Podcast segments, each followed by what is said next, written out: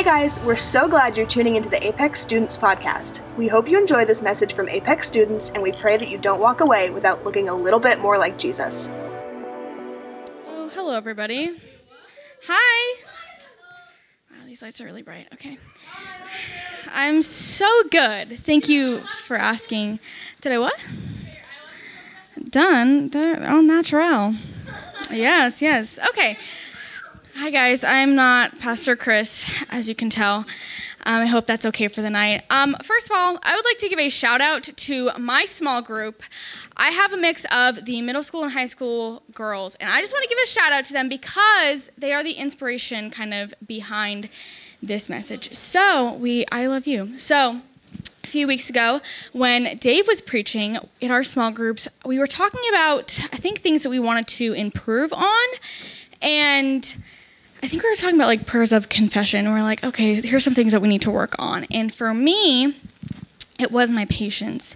And here's the thing I'm like a pretty patient person, but I have doubt in my patience. So I'm like, I need to work on having confident patience and patient endurance, if you will. So that's what I'm going to be talking about tonight is patient endurance. So this message is sponsored by the girls small group. Thank you. Okay. So, from childhood, patience is something that we are taught to have, right? Like, you remember your parents always telling you, like, you have to have patience. If you're in a line in the drive through, or if you're even sitting down and, you know, you want to eat food and you're so hungry and you're like, Mom and Dad, when is the food going to come out? Like, I'm hungry now. And like, you have to be patient. Like, practice your patience. So, from a young age, we are taught patience, right? Let me just make this clear. Patience is painful. Am I right? Like, it is so painful. I have um, a little slide. I don't know if it's uh, working back there. Yes, we go. is that, is that it? I don't know if it played, but it was Judge Judy like. Like, come on. Patience is painful. Nobody wants to wait. We are all about convenience. So the second that we have to wait, we're like, oh my gosh, I can't stand this. Um, and waiting is different for everybody. So what I'm waiting for is probably different than what you're waiting for or what you're waiting for. What I was waiting for in high school was completely different than what I'm waiting for now. So whether that's like a promotion or a graduation or maybe like you're about to have a little sibling, like you're constantly we're constantly waiting for something. We're always going to be waiting for something. Um, but patience is a whole lot easier when you can see what you're waiting for, right? So even like, okay, so back, taking us back to when we're younger and our parents are teaching us patience. Say you're in line for a ride, okay?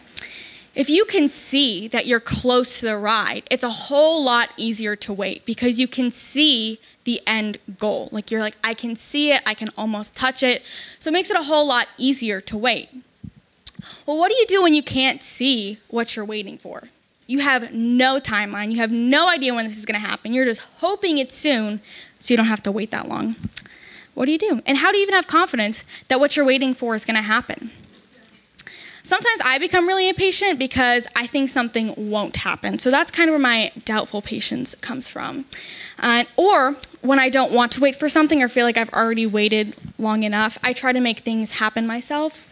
I try to meddle instead of just letting Jesus do um, what he does. I try to meddle, and of course, that works out for nobody not me, not you, not Jesus, nobody. Or and I know this isn't just me, so holler if you agree with me. But you start adjusting your prayers to fit the frame of your doubt. So you'll pray for something, and because it doesn't happen immediately, you think, well, you know, like I prayed for this the other day, and like still hasn't happened yet. So like I guess it does seem kind of crazy, kind of far fetched. Maybe I should just like simplify it so it could actually happen. And this mindset is so easy to fall into. But if I could leave you with just one thing tonight, it would be stop diluting your prayer requests with fear, doubt, anxiety, insecurity, and lack of faith. Stop underestimating the power of God because it seems just because it seems delayed doesn't mean it's completely denied. Or just because it hasn't happened in your life before doesn't mean that it never will. So when you are waiting and waiting, don't adjust your prayers and be like, oh, you know, God, like, don't put God in a box, I guess is what I'm trying to say. Don't put him in a box that fits your doubt.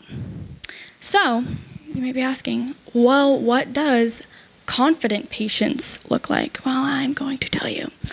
So, Second Chronicles chapter 7 is a great example of this. So, I'm kind of going to give you a backstory of this. So, this is in the Old Testament. So, Solomon was praying over this temple that they had built, and they were praying that it would be a place where people can make sacrifices and be in the presence of the Lord. So, in the Old Testament, this was before Jesus came and like the veil was torn, you had to be in like a specific temple and building to be like to worship God and to make sacrifices.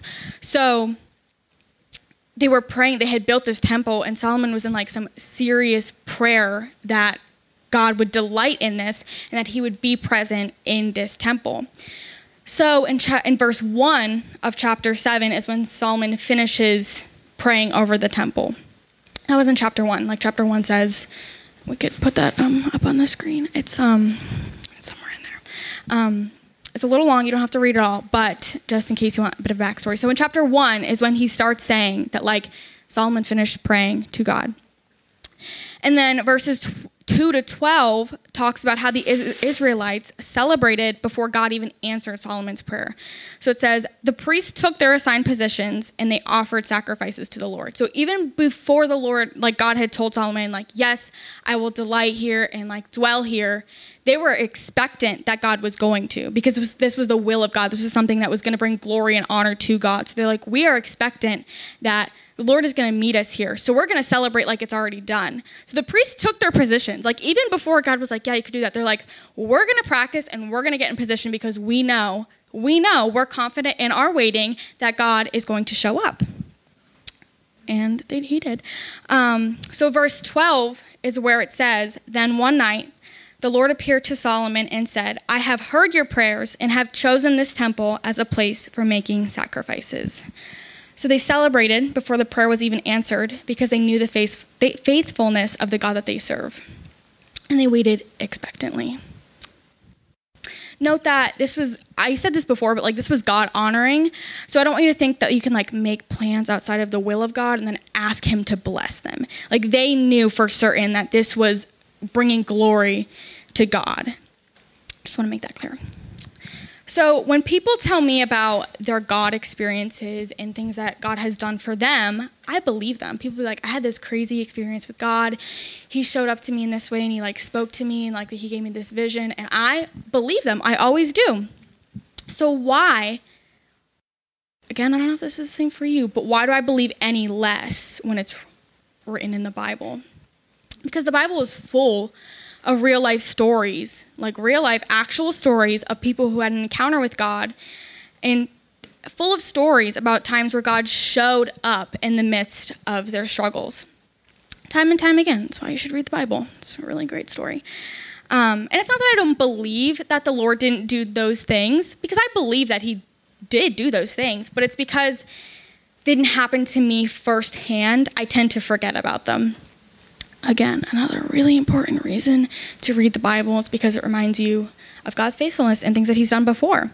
But the thing that the Lord kind of pointed out to me is that I don't want to have faith based off of sight. So, like, I have to see it to believe it. Like, I want to have the faith that He said it, so I believe it. So, yeah, because if you know the character of the God that you serve, you know that you don't have to see it like you know I serve a faithful God. So before before it's even done, he said it, I believe it. Also, faith was never about what we can see. That was not that's not faith. That's not what faith was about. The definition of faith is the confidence in what we hope for and assurance about what we do not see. Even in 2 Corinthians 5 7, it says, Walk by faith, not sight. It's crazy how clear that is.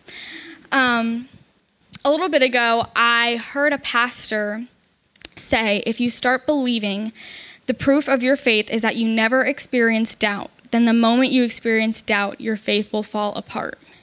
And I think the same exact thing goes for waiting. So if you're basing your faith on everything always going how you want it to and when you want it to, the moment that you have to wait on God, you're going to experience doubt. Because you're going to doubt that He'll provide or that He'll bring things to fruition. If God gave you everything you wanted when you wanted it, you would learn nothing about his character. So your patience testifies that the God you serve is worth waiting on. Is what I'm waiting for even worth waiting for? And how do I know that what I'm waiting for is God's will? It's a question I ask myself all the time. I'm like, you know, should I even be like waiting for this? Or is this not something that God has for me? Like, how do I know if I should stick this out or if I should just completely walk away? And I think a great indicator is that when you're waiting on the will of God, He's going to renew strength in your waiting. And there's peace in His waiting. So if you don't have peace about something that you're waiting on, get out and start walking for a moment, I just want to tell you um, how intentional God is because He showed me showed me these two verses within the same day. I was reading two different devotionals, and He just ties it together like He always does. Anyway, the first one is For the vision awaits its appointed time, it hastens to the end, it will not lie. If it seems slow, wait for it. It will surely come, it will not delay. And then in Mark chapter 4, verse 29, says, And as soon as the grain is ready, the farmer comes and harvests it with a sickle, for the harvest time has come. Do you see that?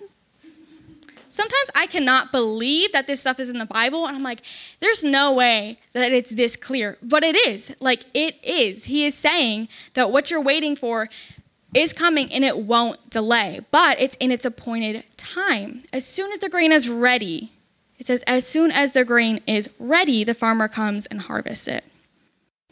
Crazy. So, how can we wait confidently and expectantly?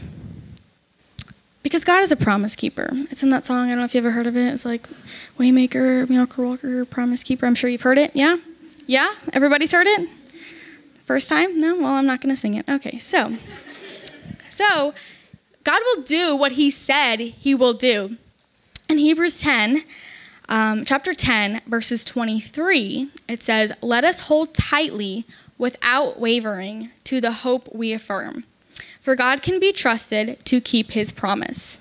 And then a little bit later in Hebrews chapter 10, verse 36, it says, Patient endurance is what you need now, so that you will continue to do God's will then you will, you will receive all that he has promised. Plain and simple. Promise keeper. You read it yourselves, I'm sure. Also, you can wait expectantly and confidently because God gives us the desires of our hearts. So this is in Psalms chapter 37, verse 4. It says, Take delight in the Lord, and he will give you your heart's desires. I do want to touch on this a little bit because I used to think that this meant, well, I have my desires that I came up with. And Psalms 37 is telling me that the Lord is going to grant my desires. But it's not like the Lord is like a fairy and is like, or a genie is like, I'm going to grant all your wishes. That's not what this means. And for the longest time, that's kind of more or less what I thought it meant.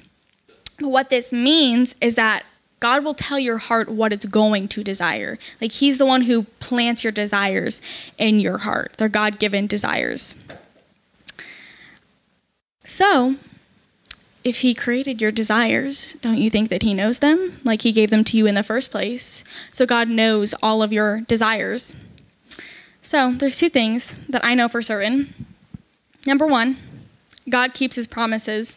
And number two, He promises to give us the desires of our hearts so we can wait patiently and confidently on the Lord.